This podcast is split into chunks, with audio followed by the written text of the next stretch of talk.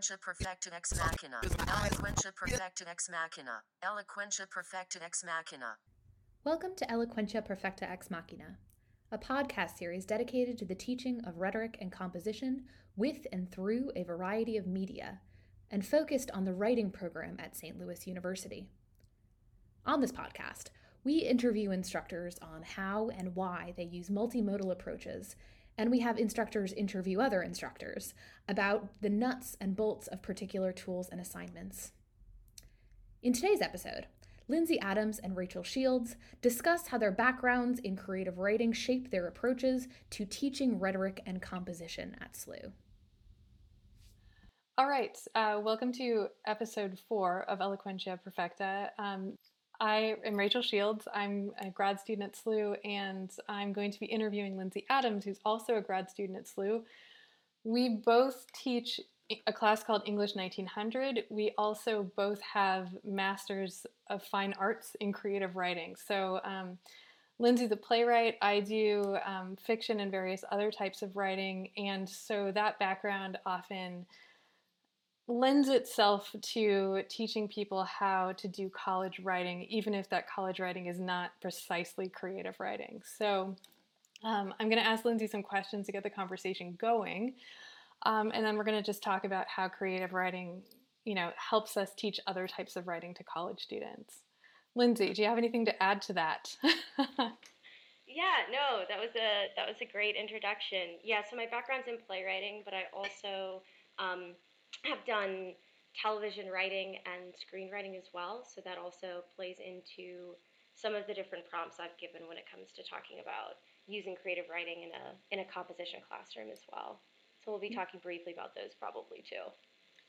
Sure. So, actually, one of the first questions I had for you to get things rolling. Um, so, we have to teach a lot of research related writing in our first year composition courses at SLU. So, um, we usually do multiple uh, library sessions with students, and we also have them do a paper where they basically present multiple sides of a different topic through research.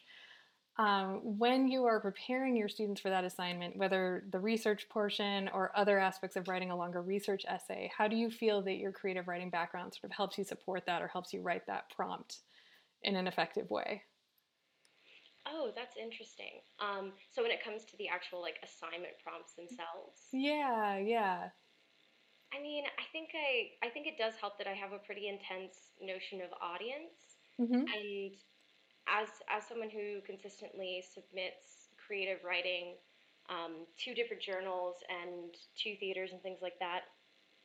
I mean, I've always been taught that like if your first ten pages don't get someone right, like if they don't hook someone in, they're just going to toss them and they're not going to read anymore. um, so I guess I carry that with me in my assignment prompts. I'm always like, hey, if I just cannot bore students in the first like paragraph, hopefully they will continue reading all the way through.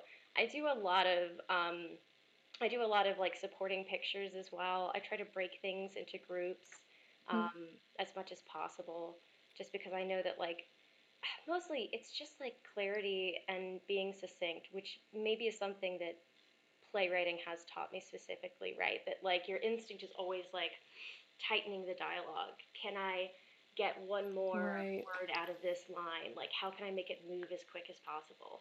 Um, sure. So I think that that's that's kind of helped that like I was like, oh, none of my prompts need to be longer than two pages. if it's longer than two pages, I failed. I need to break. Either that tells me I need to break the assignment up further for right. them. You know that like if it's seven pages to explain to them what this assignment is, then probably they need to be doing it incrementally anyway. Because mm-hmm. it's probably too much for them to handle. It'd be too much for me to handle, frankly. If I got an assignment prompt that was seven pages as a grad student, I'd lose my mind. So, so sort of bouncing off of that. So, I like how you're talking about how your playwriting background helps you write better assignment prompts, and it sounds like some of the performative elements of playwriting. Well, obviously, while you're writing the play, you're not necessarily performing, but then you're intending it to be something that is performed. Help you think about how to perform for your students. Um, not in some kind of phony way, but in a like very honest, I must keep these people entertained and I must keep them going type of way. Um, how do you take your own knowledge of of um, performance and of how to keep an audience with it. how do you translate that to students? Like, how do you get them to be able to do what you are able to do with your assignment prompts? Oh, getting in and out like that. Yeah. I how mean, do you bring them around to the dark side of audience awareness? Yeah, I, I try to make them perform sometimes as much as I can, which is terrible. But um, I think some of that I've been doing through using VoiceThread. Um, and for those who aren't familiar with VoiceThread, it's essentially a voice recording system. So I've been using that in place of um, a discussion board for my asynchronous online 1900 class this semester. And I think that there's something about being able to find your voice both as a speaker and as a writer. I think those two things are really connected in ways we don't always acknowledge. Um, so, so for me, like we talk a lot about like voice in creative writing, right, but it's equally course. important in academic writing. Um, and I see, I get so many students, and I did the same thing as an undergrad. I get so many students who think that like academic writing is using really long words and having really convoluted right. structure. It's very pretentious and yeah. yeah, and overly complicated, of course. Yeah, and sometimes it's like, oh, that's just how they speak. Like that's who they are. But like 99% of the time, it's not how they speak. It's not how they communicate. Um, mm. And I have noticed that I think the the VoiceThread has been really helpful in having them just say their thoughts out loud to like practice their thoughts. Um, mm. Do you feel like their sort of natural speech is actually closer to what you want them to be doing in essays than the way they usually write? Is that kind of how the VoiceThread stuff helps? I think so.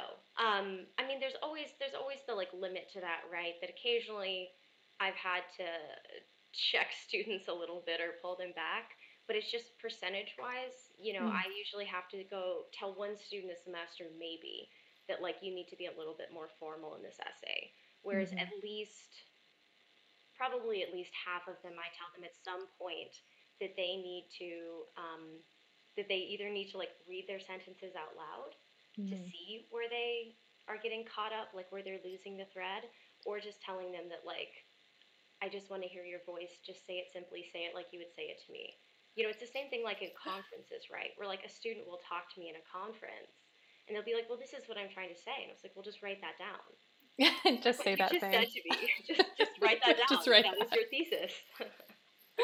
right, your of argument. course. Um, mm-hmm. yeah, that that spoken element to it, right? That like mm-hmm. you know, mm-hmm. just having them read their words out loud, like there's a there's a natural sense, and it happens in playwriting where I'm like that sentence. I have to break it up. It is too long for one human to say out loud. Right. You know that if you actually say it aloud yeah. in a way that you might not if you're reading it. Sure. Yeah. That you're like, if I have to like pause three times to take a breath, the sentence is not right. And that's true of academic work or playwriting. Um, either way. Yeah, no, that's that's a really interesting point, and I think, um, for example, at our writing center, center, a big part of the process is that either the writing tutor or the student is supposed to be reading the work aloud and working through it in that format. Um, so I think what you're doing in the classroom is actually really similar to the kind of pedagogy at the writing center, um, and that is definitely in my experience working there that's definitely true so many of my students um, who i've worked with there like they immediately understand what's going wrong in their writing when they've read it aloud in ways that they never do if they're just reading it silently. And i, I mean obviously that's true of my own writing as well. Um, yeah. I'm, I'm interested in the way that you're sort of turning students into performers in this situation too. Um, and that means that they have all the anxiety of performance, but I think that also helps them to think about writing as a performance and writing and having a writing persona as well. Um, how do you think that kind of like I know you have some directing experience as well as well. Like how do you think that sort of stuff comes into play with all the things we've been talking about with audience and reading aloud and all of that stuff? Yeah, when it comes to thinking about them as performers. Actually, one of the things that I regret most about the COVID situation is in my lit class, I was actually going to expressly make them, like, in a much more um, literal way, make them into performers because I was teaching a an intro to lit course, and I was doing Shakespeare and adaptation as the theme. And I was going to make them because we'd learned about different theories all the way through right. the class. So we talked about disability theory, feminist theory, talked a little bit um, about Marxist theory, post-colonial, and we we were I was going to have them actually perform a scene, but they had to perform the scene using the lens of that theory. So essentially, their job was to not only perform, but actually perform right. with an intention, right? Perform mm-hmm. with an interpretation. Um, and I think that's kind of what the, really what the Dissoi Logoi, the main paper, is asking them to do. It really is asking them to put on a performance. That's what I was like, secretly thinking about. Yeah. yeah. so yeah, explain. Can you explain more about why that's relevant to this assignment? Yeah. Um, because so with the Dissoi Logoi, they have to pick a topic um, and of course, almost all of the students, their instinct is to pick a topic they care about, which generally means that they have previously held opinions on it. Now, the purpose of the Dissoi Logoi is to make them argue multiple sides of an issue, hopefully more than two, hopefully sort of a, a larger network of arguments around this hot button topic or conflict. Um, and and so often it's really hard talking to students about that um, because I think that they their experience as writing has always been I like write a personal essay or I write an argumentative paper that's arguing for something. Um, but they don't have much experience with having to sort of shift perspectives or take on a voice, mm-hmm. in, especially in writing. I was going to say, especially voices that they don't agree with. I find that in teaching this, it can be very difficult. Like they they inhabit voices that are well aligned with their own very easily, compared to voices that are not as well aligned with their own. Um, yeah. Which no, I think is why the performance thing is so relevant. yeah, and I think it's really good about sort of, I don't know. I think rejecting this notion that like there is a pure objectivity and it can be reached because mm-hmm. I just don't know that that's true. um, and like, you know, students will write this paper and I'll be like, this is a loaded word. That's a loaded verb. You just said, like, making people fear. That's making them the bad guy. Like, like there's all these different bits of language we use. Mm-hmm. And I think it helps students to think not about trying to be a pretend objective version of themselves, um, but actually trying to take on an objective persona uh-huh. of something that is outside of them. Um, and similarly with, with playing with the Dissoi Logoi. And like this is, I mean, this is just what I do anyway in my creative writing classes. Like this is my theory of like pedagogy and theater um, and writing. But it's like I believe it's an exercise in empathy. Um, it's an exercise in exploration. Um, For sure. Like of curiosity. Every single thing I write is an you know, it's just pure curiosity, just trying to understand this thing. Um, and I think in an interesting way, the Dissoi Logoi really does offer that. If if you can get students over the hump of I have learned how to write a paper, it is this way. that is not what you're asking me to do. Right. I mean, I feel like it's actually much more like writing a play, or it goes back to, you know, classical dialogues where you've got multiple different characters arguing different types of aspects of a particular problem, right? Yeah. Um, no, I've considered actually doing that, making them do that for a prompt for a short writing mm-hmm. assignment mm-hmm. beforehand. Can you could you envision turning this research assignment into something more like a play? And if you did do that, what would it look like? Like what are some of the what are some of the elements that it would need to have to kind of cover this need to teach them research and need to teach them empathy and all of these things that you're trying to bring together. Can you envision like a one act play that does this, but also kind of covers everything that this assignment is supposed to?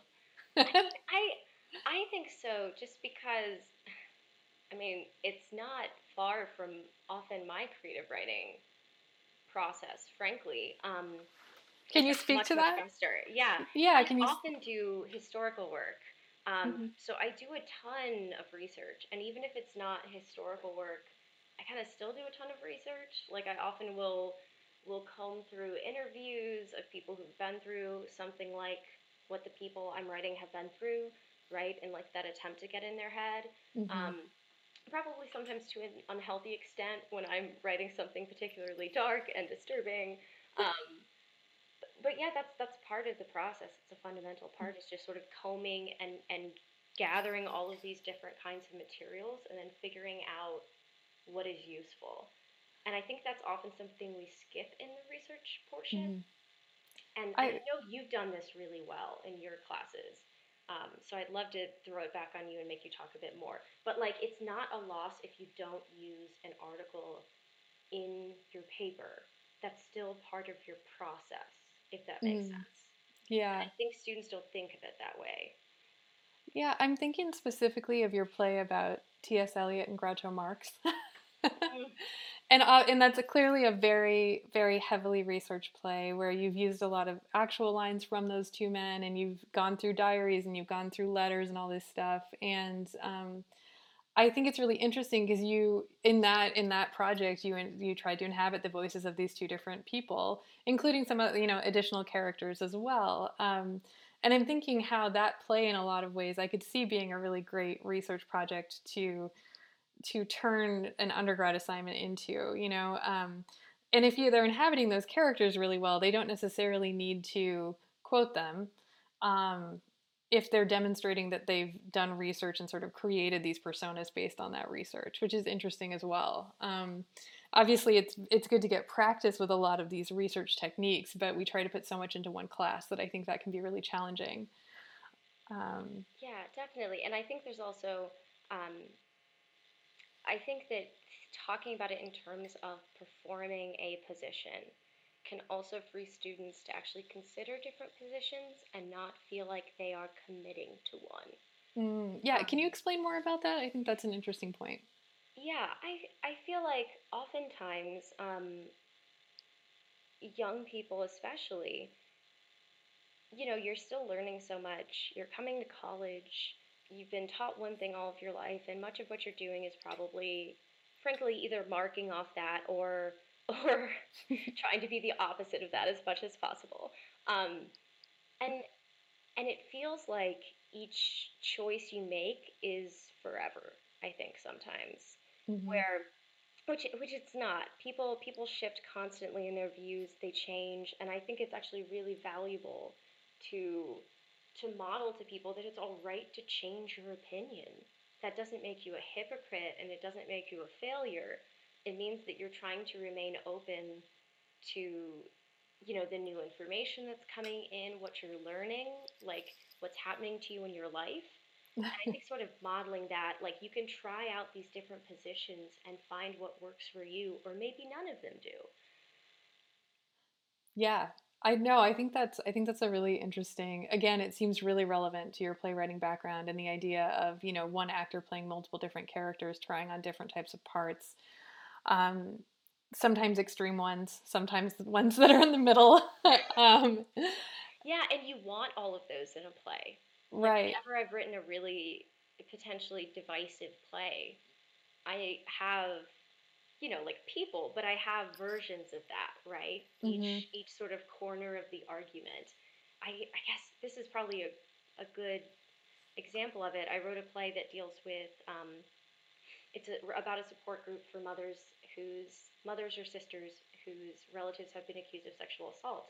And okay. there's really one person in there for just about anyone, um, or at least peripherally close to just about anyone's perspectives on that as much as you can. like right. So you try to shade it as much, sort of like shade the different or the spectrum of perspectives that exists yeah. within this. Right. But mm-hmm. in a weird way, it is kind of a Dissoi Logoi. I'm just throwing all these characters in a room and being like, figure this out. Um, right. As much as we can. But I'm going to throw it back on you now. You've asked some really good questions. But how do you feel? Because it's interesting because oftentimes my work is forcing them out of what they expect of the writing process itself and what mm-hmm. it is mm-hmm. to be writing, you know, just making it live in that way. Right. How do you feel like your fiction background has has affected that? And your work as an artist as well. You didn't even bring that up. Yeah, yeah. Um it's so I think that part of part of the way that works is I'm definitely interested in um, work that crosses genres. Technically, my MFA was focused on fiction, but I have some poems that are published, I have creative nonfiction, and I kind of do whatever seems to suit the thing that I'm writing about at that particular moment. And so I think that part of what happens to me when I'm teaching research writing is I spend a lot of time with students trying to think through what's actually going to make sense for their topic rather than saying there's one form that this can take. And I think that's really tough for a lot of them because many of them really do just want a template that they can kind of like throw their whole research project into. Um, but I like to, I, I tend to take them through that process pretty slowly because I want them to have a lot of decision points where they can kind of think about where it should go next in a conscious way, not just kind of automatically like, this should happen next because that's what you do in a research essay. Um, so I will definitely teach them like I, I taught them a bunch about um, how academic essays are set up and how, um, you know, if you're reading like a an article on nursing, it's going to have an abstract and it's going to have methods. And, you know, I, I talk to them about those kinds of things, but the project that they might end up with in my class could use those things or it might not. And I, last spring when I was teaching English 1900, um, I really stretched out the research process a lot so that there would be many points during which I could give them feedback and kind of help them think through those kinds of problems. And so the end results were very different from each other because I was trying to match content and form. and I think that's true in general of my creative writing practice. Um, I'm not going to assume that I'm going to write a poem or assume that I'm going to do a creative nonfiction piece. I have to like think about it a lot, and some things have shifted back and forth between different genres multiple times. Um, so that's a kind of long answer, but um, I feel like some of those things are relevant to how you do stuff too, but I think um, last term when I was teaching the research project, I realized that many of my, my students needed to, even if it was like a topic that they really liked, they actually needed to do a lot more research first and learn about the background of that topic before they could do that sort of conversation around it. Um, and so I spent a bunch of time doing background research first, and then they kind of like shaped like basically part one of that essay, and then they moved on to part two, which was the part where they presented those different conversations. Yeah.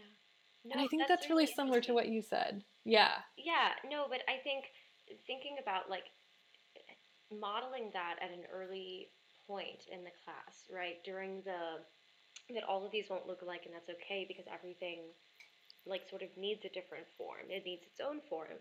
I think is really interesting in shifting from the logo to the multimodal as mm-hmm. well. Mm-hmm. That like thinking about that like different genres and uh, using different genres to tell things in different ways or explore things in different ways. Um, how do you feel like that's that's fed your work shifting students into the multimodal from the Dissoi Logoi? Yeah, so for those who aren't SLU comp people, Um, so we at the end of the term we do a multimodal project with our students where um, basically they're supposed to write they're supposed to write something in non-writing. Um, but um, in the way I've done the multimodal project, the terms that I've taught composition here is that um, they build it off of their longer Dissoi Logoi project. So they find sort of a small piece of that project to turn into their multimodal project. And I think it's a little bit easier if I give a specific example. So I had one student who did a research project on whether it was better to just get a job for your future life and career or to go to college. um, and so he researched that pretty thoroughly, talked about the many sides to this argument in his longer research paper, and then he turned this into a Monopoly style video, um, I almost said video game, a Monopoly style board game for his multimodal project where you had to pick one at the beginning and then like the two players played against each other and saw like you know who had the biggest house and the most money at the end. His priorities perhaps could have been a little bit broader but no, he did what truly matters how we measure objectively. Yeah yeah. But but in a way i mean you he was kind of supposed to boil down the complexity of his larger project into a couple of different issues and and he it was it was much more complicated than that. I don't remember all the ins and outs of his game but there were a lot of places where you know like it, you would see it would it was very possible for you to be more successful um, having taken either path at the beginning. So it was it was really interesting. He talked me through it. It was really cool. Um, and so i think that i'm getting a little bit far away from the question that you asked um, but again, it has to do with okay, like what's your project?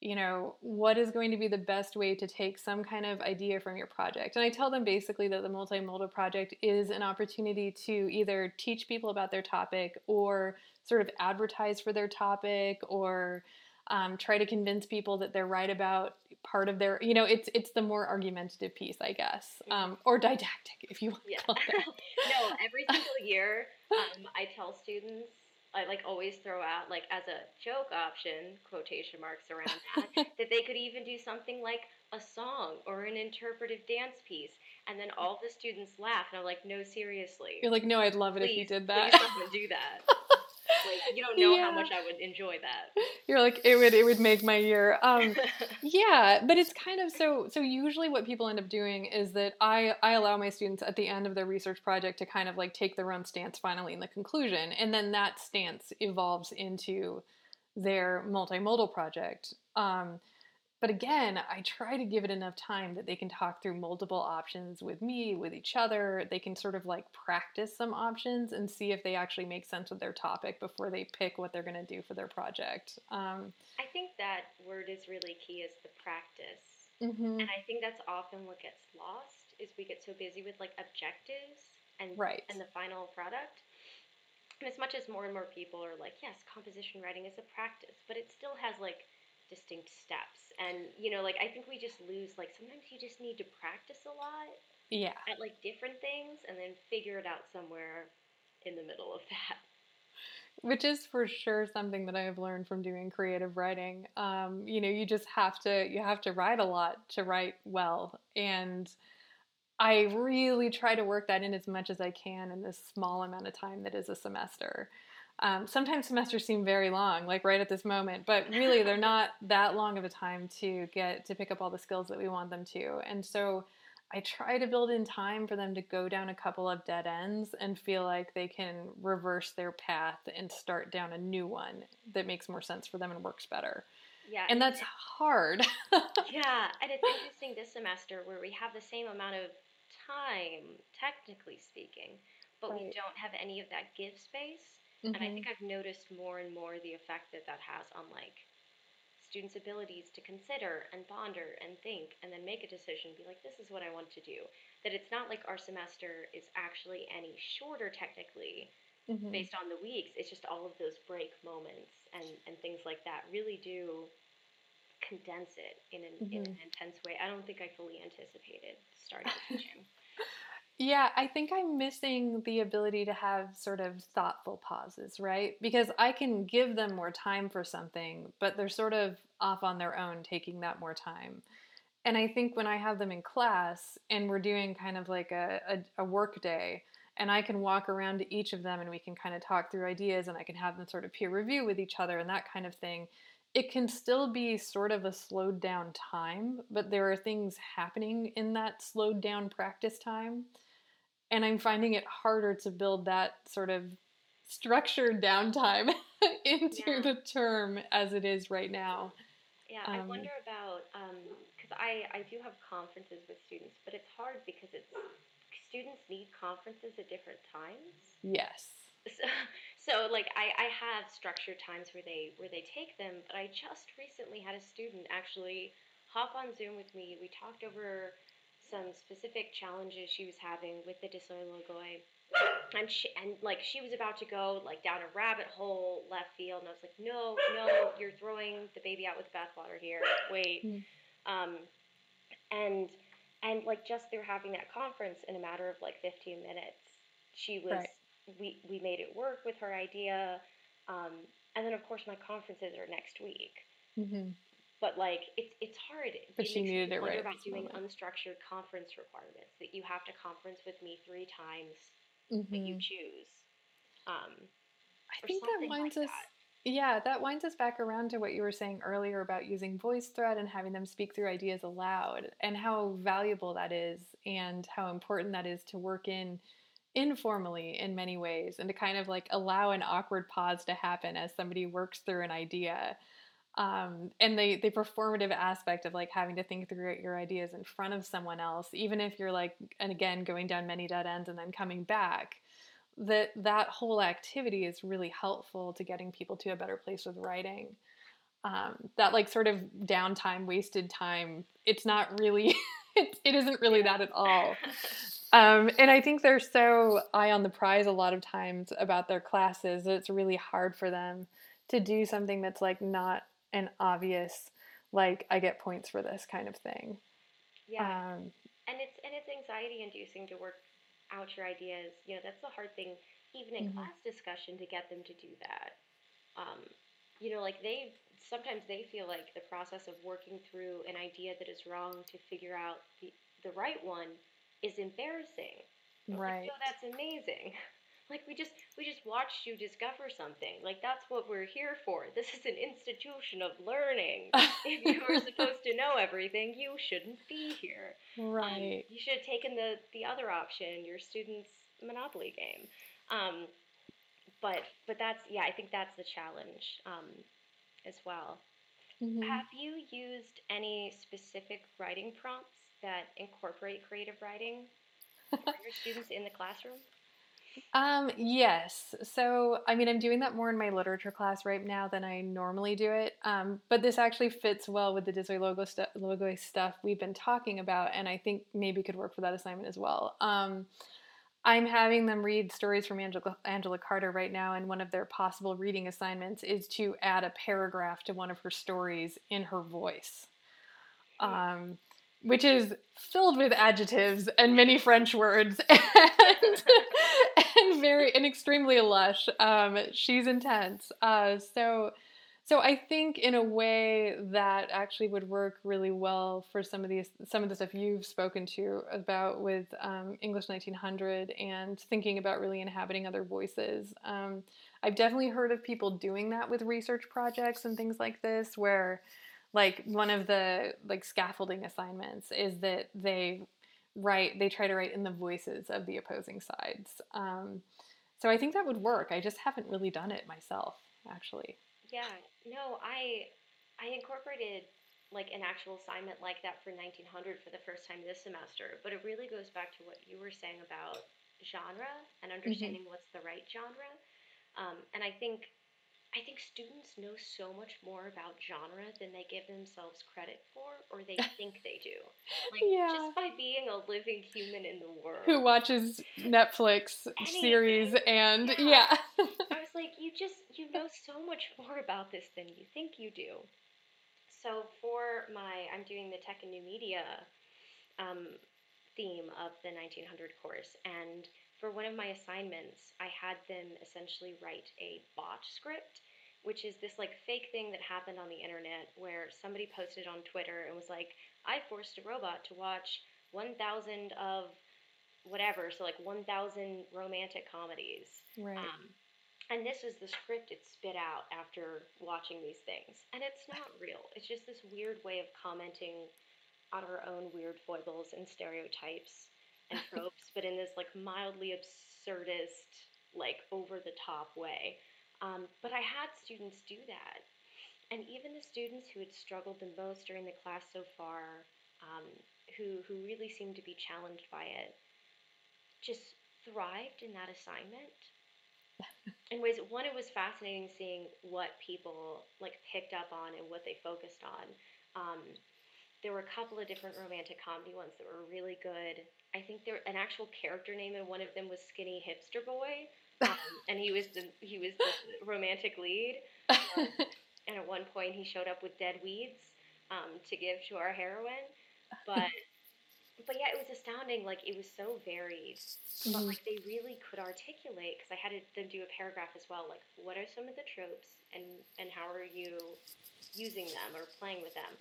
And yeah, they, they could suddenly articulate like, oh wait, there's a there's like a supportive best friend who seems to have no identity or life of her own in every single one of these films, who, right. whose entire life is focused around apparently helping this woman through her last breakup. Right. Um, right. I don't even write. I don't even like watch a lot of rom coms myself, right? But I totally know what you're talking about because I just am in the culture. Yeah, yeah. And one of my students did something on like that, which I was not anticipating, but they did something around um, like watching like television news. Right. And they used like television news as a genre. Oh, cool. And basically, they were just these these two people constantly saying there was going to be more information at some point, and then instead just like talking about cats. Right. Or, right. any of the various things, and then smiling as they talked about a recent shooting. Like it was Right. it was beautiful. It was phenomenal. Oh, I Um, like how you're talking about activating the knowledge that they do have already, that they've already brought in. Um, and I think we should probably start to wrap up soon. Um, but I was wondering if there was anything that I didn't ask you about that you think is relevant from your from your dark MFA past um, that we haven't actually gotten around to discussing so far. I mean, I think I think it's that like over over my time getting an MFA, I finally realized that no one was ever going to teach me to write. I was just going to do it enough that I got better at it. Mm-hmm. And that's something that I just sort of try to reiterate to my students as well. Um, that there there are people along the way that will help you and support you. There will pe- there will be people along the way who will not help you and support you. Um, you know, it's a, it's a mixed bag. But like, find the people that will help and support you, and then just work on it. Mm-hmm. Just just do it in the way that gives you joy until until you think it's something good, and then people will respond better because it brings you joy. Like I always tell my students that at the beginning of the year, that I'm like, I want you to write a paper that is either useful to you, interesting to you, but ideally both. Both of Mhm. those things. And and I don't want you to like write what you think you're supposed to write for this tech and new media class or write what you think I want you to write about or what will get you an A. Because I promise you, if you write about something you find interesting, the paper will be five million times better. Mm-hmm. So, so to a certain extent, I think it's okay for 19, English 1900 to be them discovering what's interesting to them. And I think it kind of should be. Yeah, I'm thinking about how I tutored a whole bunch of college athletes right after I got my MFA. And it made me think a lot about practice and about how you sort of have to have faith that if you just keep running laps, you will get faster at running. Because a lot of them were in that situation where they had to do all of these things that they didn't really like, that felt to the side of their sport, but actually made them better at their sport. And I have said this to students because I have I've had many student athletes in classes at SLU that it's really kind of the same thing. Like eventually you'll be really much better at this game if you keep doing these things. And you just have to believe that that will happen eventually. No, well, it's kind of like how I think occasionally students, you know, I'm I'm doing classes over Zoom too. So like I am a face in a computer. I'm not like a real human. Um, I think similarly, I think they think we just like were sprouted from the ground with the ability to write. I was like, I'm not even convinced I wrote well until like my third year in grad school. Um, Oh, yeah, I'm not convinced of that most of the time now. and I I think some of it is that too. Like I think that um, that like natural sense of like vulnerability and practice. I Mhm. think is just like like slammed into you during the MFA, whether or not Yeah. you want it. You you will practice and you will be vulnerable against Yeah. your will potentially Oh, for sure. at some point in that in those classes. And I think that like just modeling that like Yeah. goes a long way. Comfort with failure. Yeah. Over MFA. and over and over again. I like that's a natural ending place for this this episode. I feel like that is be comfortable with failure. it's fun, sort of. Eventually, it becomes fun. All All right. Well, thank you so much for this great conversation, Rachel. Yes, yes, it was good talking to you more about this. Um, and uh, thank you, everyone, for inviting us and letting us talk a lot about playwriting and teaching and everything.